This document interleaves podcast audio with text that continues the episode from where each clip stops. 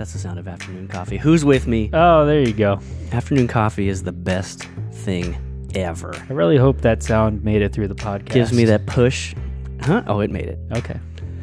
Uh, hey, it's doable discipleship. It's your friend Jason over there. Thanks. Jason's friend Doug over here, sitting in my seat. And uh, without any ado, let's just get right into this thing, right? you got your afternoon coffee. We're good to go. Yeah, I got a little pep in my step. We're continuing a series that we started a couple weeks ago on the attributes of God. And so we're going through a few different categories of attributes. The first one is the greatness of God. You should remember that from a couple weeks ago. Check that out if you missed it.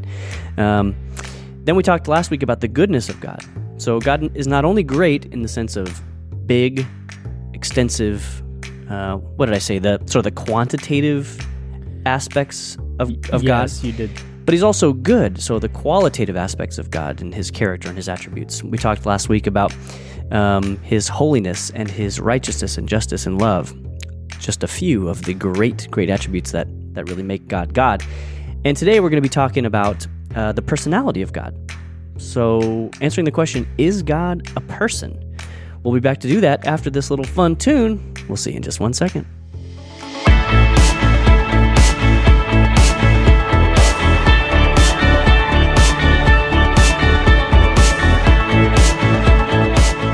We're back.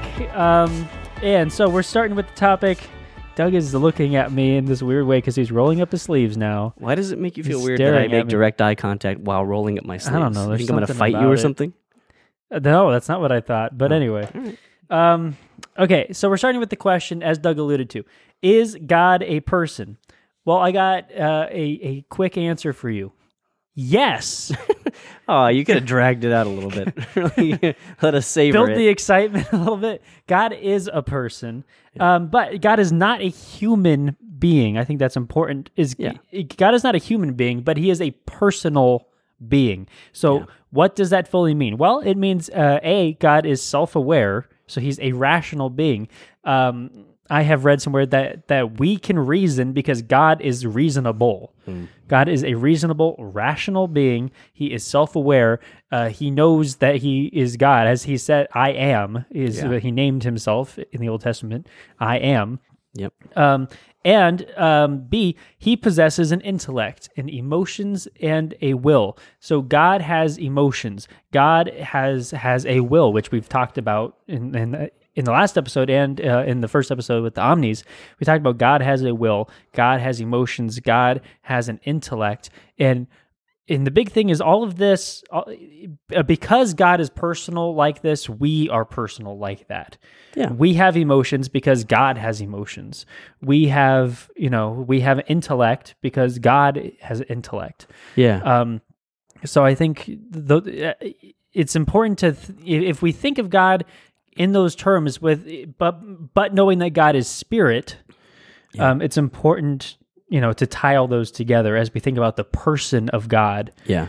Um, It's another one of those situations where, like, common English usage has killed us because, yeah, yeah, God is a person, but that does not mean human being. Those are two different things. So, it doesn't God's mean he's personal- flesh and bone. yeah, he's a personal being. Yes, He exhibits all the same, all the traits that distinguish a someone as a someone and not a something. but he's spirit.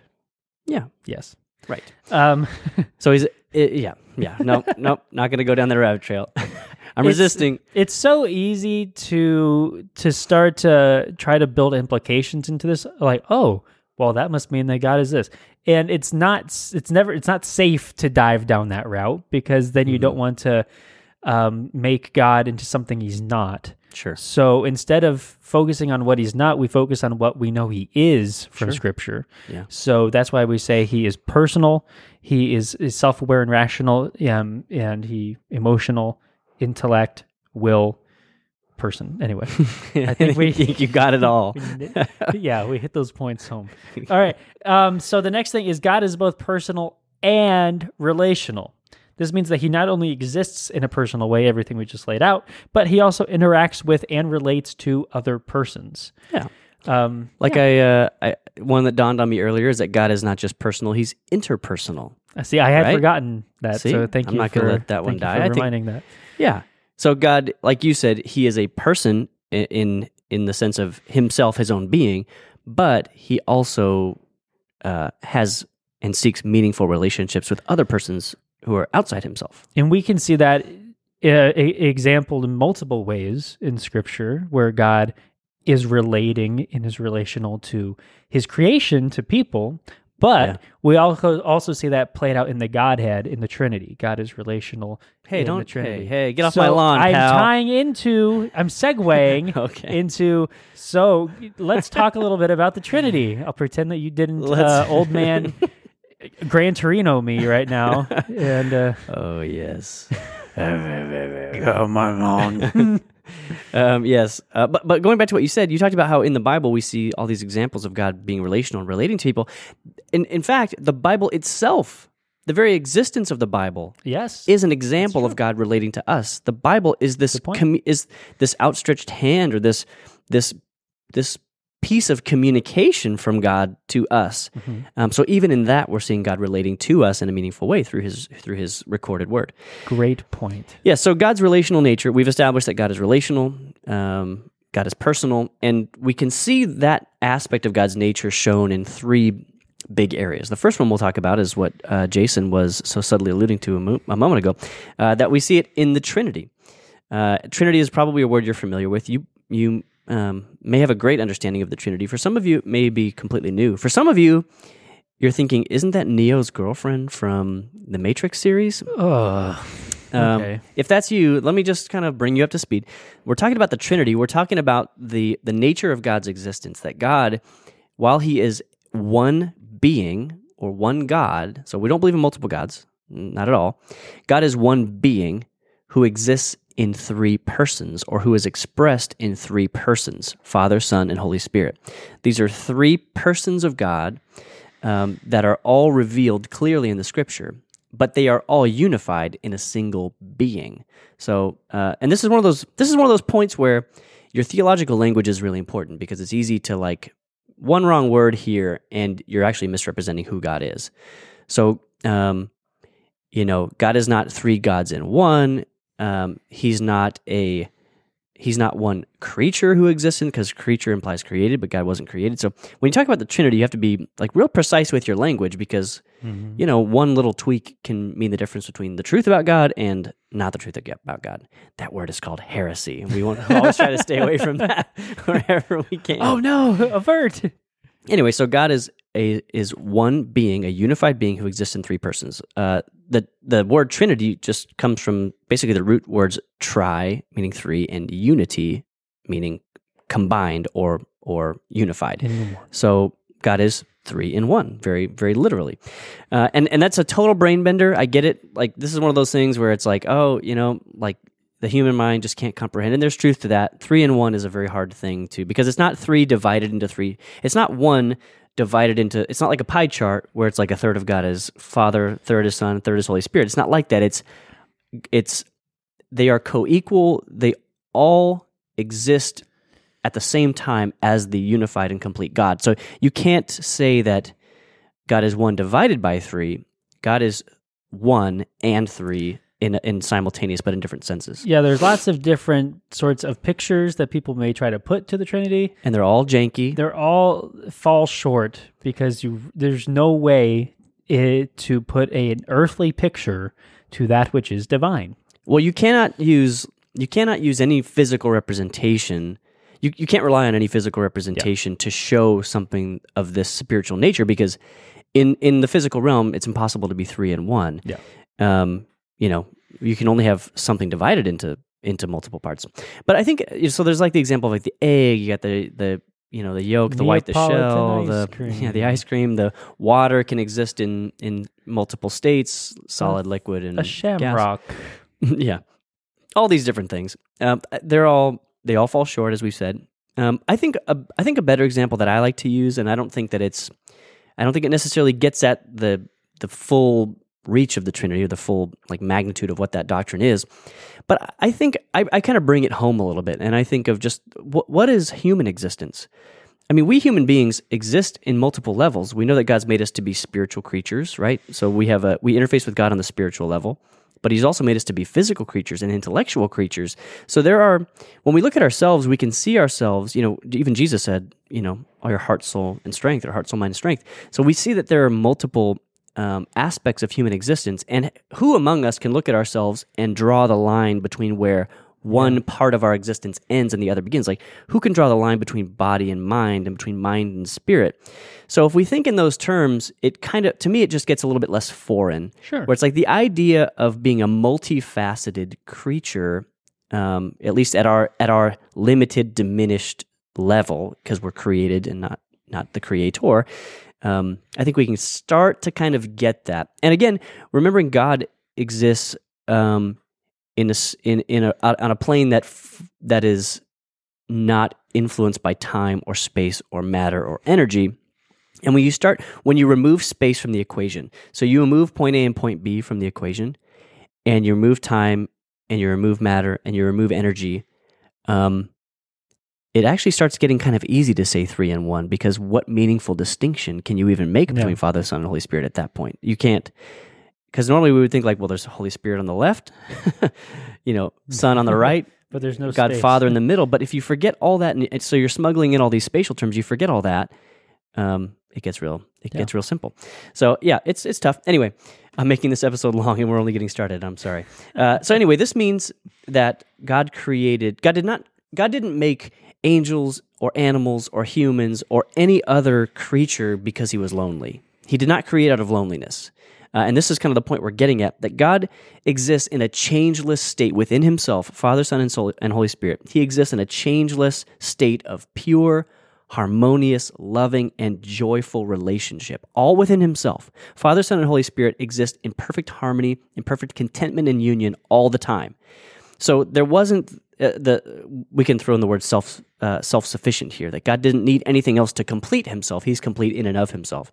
So the question I think then arises, and it's a very fair question, is why did God create in the first place? Why did God make creatures other than Himself? And um, to sum that up, I think the, the the the best way I think that I can think of, and you may have a better idea, but it seems that God made creatures who were distinct from Himself on purpose in order to extend his love and bestow his goodness and invite others into that flourishing friendship that he enjoyed. So it wasn't that God was trying to fill a need within himself, it was that God has an infinite abundance of all these good things. And he, because he's a good and loving God, decided that he wanted to share that goodness and and sort of pour or lavish that goodness onto other creatures. So he made other creatures specifically to do good unto them and to love them and to care for them. Uh, it's a beautiful picture of God's creation. So God wasn't sitting there from all eternity bored. Um, you know, throwing a Waiting. throwing a ball against the wall, you know, waiting for some creation to happen. No, remember, God is changeless. Time is irrelevant to him. Um, Yeah. It was something that God did. Creation flowed out of God's goodness, uh, not because of there was some need that He was meeting for Himself. Yes. Does that make sense? I hope that does. I know that's a little bit wordy, but the point that I'm making here when we're talking about how the Trinity shows God's relational nature is that at the very core of His being, down to the eternal existence of Father, Son, and Holy Spirit, the core of God's being is relational. Mhm. That, that's that's a big one. That is a big one. And it takes us into how we can see that relational nature in creation play Yeah. out, right? Uh, because because what we see is God made a world and he filled it with creatures that are not only distinct from him, but distinct from each other as well. So it's not just a world of all the same. It's Yeah. not just a world of clones or a world or a world of, you know, just the same thing over and over and over again, right? Is Or he- even, I mean, even distinct in the sense that there's a you and there's a me, you know? yeah, Like God created a realm in which you could be you and I could be me and we could be different. And in a way, this like spatial realm helps us do that, you know? Yeah. Cuz just like in the Godhead if there was no if there was no physical divide between you and me that separated our being, yes, yes, yes. then yes, yes. what would you even how, what could you possibly mean by saying there's you and then there's me there's jason and then there's doug how could you make a distinction between the two so it's almost like god created a place for us to be different Exactly. And I this is getting whoa never drink coffee uh, during an episode oh, again yeah, gets my brain on overdrive One. Yeah. Yeah. So I think there's two points that we're getting at, and then we'll kind of round this in creation point home. So I want to hit these first. Yeah. God created a shared environment in which we can recognize, communicate with, and even influence one another. Yeah.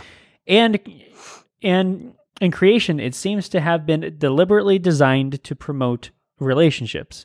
So uh, the uh, kind of the big idea here is when we look at creation is we look at how things work together Yeah. about how things fit together and piece together and work together and are meant to be in relationship with each other. Yeah. And that's not only just in, in person to person, but it's also like in people to nature. It's with people Sure. to creature. You know, it's it's it's as you can see how things work when there is relationship and harmony Yeah. amongst these things. And when there is not, you can see that there is discord often that Yeah. ensues.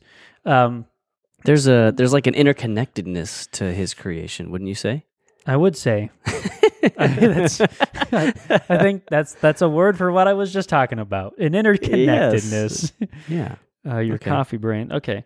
and um, yes, so so when you look at all of creation, he he made it all, and he knew when he was making creation that that it was with the intent that things would work together. You know, that would um, be with each other. God could have created the universe and then made 50 people and put each of those 50 people on a different planet on a, was in a different just galaxy. This kind of example, yeah. Yeah, I mean, even down to like the f- that simple fact, like if God didn't care about relationships between Himself and His created things, and between His created things, He could have easily designed a universe in which none of that ever happened because He didn't care for it to happen. But instead, He stuck us on one planet. I mean, he says it pretty clear in Genesis. It's not good Yeah. for man to be alone. Wow, pretty, pretty clear. you did it, man. Well, That's a good one. Kind of goes into the next section. It so- does. All right, my turn. Uh, so the third way that we see God's relational nature playing out, or the way that is shown, is quick recap through the Trinity. So in God Himself. Secondly, in creation, in the grand scale, like He made a universe that seems to promote relationship. Uh, and thirdly, in us, in our very in our very being.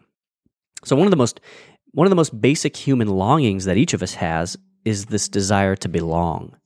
Uh, we desire, maybe more than anything else, to be understood by others and to be loved and accepted by them. So we see that relationship is just as it's fundamental to God's own existence, it's fundamental to ours as well. Um, and it seems to be a very much a universal need that's shared by all human beings throughout all time. Um, even even babies, you know, there's this there's the clear um, reality when a when a baby is born. The first thing, like Pastor Rick always says, the first thing a baby needs is a family, and that babies don't just crave milk. Um, they don't just need shelter. They need touch from human beings. I mean, that's why, like, one of the most one of the most special things that I can remember um, when when our kids were born was were the hours of skin to skin contact between mother and baby after birth, and how that just that contact with another human being is so important for a newly born person. And we find that even at the very youngest stage of life, we crave to be in close contact with other people. Even at that simple biological level, it's just built into everything that we do. Um, it's why human beings naturally congregate. We don't just fan out and try to get as far from everybody else as we can, although there are a few hermits in the world, um, and that represents a whole bunch of other issues. But but we long for connection one way or another. Um, so anyway, so it's a universal human longing, and we were clearly made to be grounded in loving relationships with each other and with God. Yeah, and we should say that there's one a very early on episode that we did with Steve Gladen where he talked about relationships. That's back in the 1080p days before we That is- graduated to 4K, baby. yeah, for those of you who know those numbers, that meant something to you. But otherwise, Doesn't I I wouldn't have if we weren't doing this okay, Grandma. podcast. Any, okay, but anyway, so you can go ahead and listen to uh, um or listen to the purpose. If we talk about like the five purposes, um, is, is the purpose of fellowship. Yeah, And Steve Gladen uh joined Doug and Rob to talk about that. yeah, Um, all right. So what this brings us into is God's God's relational nature means that My deepest longing, longings can be fulfilled through him and in his family. Yeah. I'm going to read this quote from Tim Keller. Um, not 100% sure where it's from, but it's from Tim Keller. I'll try to remember to, to credit the book in the show notes, but it's from good. Tim Keller. Timothy Keller is what's on his book. So if you go looking for him, that'll Yeah. help you find it. It says, "Uh, To be loved but not known is comforting but superficial. And to be known and not loved is our greatest fear. But to be fully known and truly loved is, well, a lot like being loved by God. It is what we need more than anything. It liberates us from uh, pretense, humbles us out of our self righteousness, and fortifies us for any difficulty life can throw at us. Yeah. So, Jeez, this thing is squeaky. having some issues there. Um, so it goes back to what Doug was saying about this idea of being known, yeah. and it's it's something it, it's it's kind of innately built into us is this need for being known, this need for being acknowledged, for recognized, Yeah. um, and that can only truly meaningfully come in relationships because it's Yeah. only in relationships with other people that we can bear each other's burdens. It's only in relationships with other people that we can um, uh, hold each other accountable. Yeah. That we can uh, uh, grow together. That we can encourage one another. All those one another's we talked about. It. There's Yeah. you know the fifty-seven one another's or whatever. Yeah. Um, and that comes because God is relational. Right. It's only that we're called to live out these one another's because God is really is Yeah. relational. You're getting at the whole nature of the fall, t- too, that we talked about, you know, ages ago, but The fall. the fall. I thought you said the fault. Oh, fall. San Andreas, Yes. baby. No, uh, the fall. Um, because after the fall, what did human beings do? They hid. They Yeah. hid themselves. So we actually close ourselves off to meaningful friendship and meaningful contact, both with God and with others, because we feel this need to present a version of ourselves to others that may not always be true. Um, so just as Adam and Eve covered themselves and hid in the bushes when they sinned, so we do with each other and with God all the time. We try to hide our flaws. We try to uh, we try to fix our flaws so that we can be presentable to others.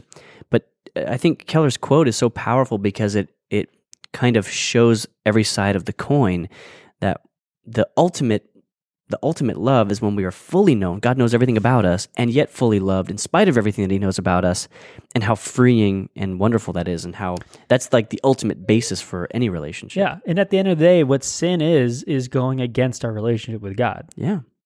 Violating So the relationship. It's really all about Right. that relationship. Yeah. Yes. Great. All right. Next up, uh, God's relational nature also means that I'm meant to extend God's love to others. Um, we Christians are given a charge to share the good news with, with other people that don't know Him yet. People who are still out there living a life of separation from God and all the um, all the terrible results of that, all the lostness and brokenness that comes from that. Uh, and it's our job to be ambassadors for Christ.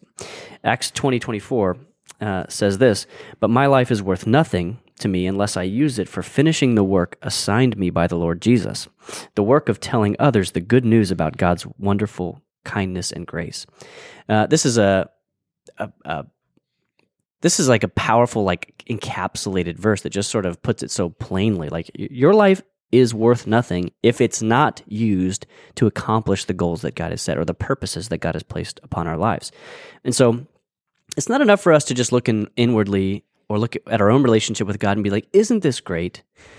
Um, our job is also to take that sense of wonder and that sense of enjoyment in Christ and uh, show that and explain that to others who are living without it day, day by day. And for those of us who have been Christians for a long time, it's easy to forget that calling because our life with Christ feels just so it just feels so fundamental to us that we sometimes forget the wonder of this relationship and it's easy to you know forget to share it with people who are in desperate need of it It's kind of hard to live out the second part of the great commandment to love your neighbor as yourself when uh or when- when like you- any part of the great commission yeah. when you don't uh care to relate to other people. yeah yeah, like you want to do kindly to others, but you know, what about meeting like the biggest need that exists for any human being? You know, like it's one thing to, you know, give a man a cup of cold water, but like to forget that, um, just like all men, that man's going to die someday, and and you want him to be with Christ in eternity. And there's so many great stories um, in the New Testament when Jesus was was healing people, or when people would come up and express a need, when he would look them in the eye, yeah, and then you know ask them what they want, or or, or meet their um, need that was immediate. But the bigger need that he was really um, meeting was that need of being known. That I'm Yeah. looking at you, I see you, I acknowledge you, like yeah. you're right. So and the spiritual need. It's like, hey, your legs are fixed. Also, your sins are forgiven, and that's actually the bigger deal. Yeah. you know, run and tell that. The Angela, new probably Doug said, Don't Jones tell anybody translation. about that. Yeah. Yeah. Um, All right, take us into that last one. the last part here, God's relational nature means that I can look forward to an eternity of perfect relationship with God and my fellow believers. Guys, we've talked about this, and I think I've said it almost this exact way before. We can't even fathom what heaven's going to be like truly because it's of the because it's sheer awesomeness. I think that's what the Bible says. yeah, Due to the sheer awesomeness of heaven, you can um, you cannot comprehend. yeah. But what we're but what we're told is there will be perfect relationship with God because there's no sin. So there's no more a violation of that relationship. We've been perfectly justified. yeah, Um, so we have that perfect relationship with God and perfect relationship with my fellow believers that will be in heaven. So I don't know what that fully looks like. Maybe there's a lot of bocce ball. I don't know, but I, I love bocce. I love Maybe bocce ball. ultimate frisbee. But everybody will be happy if they win or lose. Because anyway, I don't know. Okay, Um, this is a lot of very uh, funky speculation. the on. point that we're getting at is that is that um, is we won't have to worry about strife in relationship anymore. Right. You won't have to worry about anxiety. You won't have to worry about you know fears because there's no more sin. You'll have perfect relationships Perfect among relationship. perfect people with Yeah. a perfect God. Yeah, Just imagine that. Yeah. I can't. can. All right, let's talk about some doable steps as we wrap up. Doable steps. Great. So, these past three weeks, what we've been talking about are attributes of God. We talked about God's greatness, His goodness, and His personal nature. Um, Personality. personality. That's a mouthful. okay. So, a, a good action step, a doable step, is if you want to go dive even deeper into uh, what we've been talking about. There's some great sessions from Foundations that talks about this, particularly in in the sessions on God, in God Part One and God Part Two.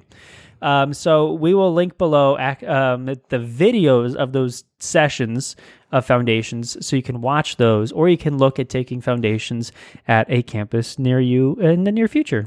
Very good. You'll find that very enjoyable. Yeah. Uh, lastly, we just talked a moment ago about how we're meant to extend God's love to other people. Uh, so here's what we want you to do you've got people in your life that don't know Jesus yet. And if you're not in close relationship with them, you may have their neighbors, they are coworkers, their family members, whatever. You've got people in your sphere of influence that don't know Jesus yet, which means if you're a follower of Jesus, you've got a responsibility to share him with them. A great and let's be honest, really easy way that you can do that is to invite a friend to an Easter service at Saddleback.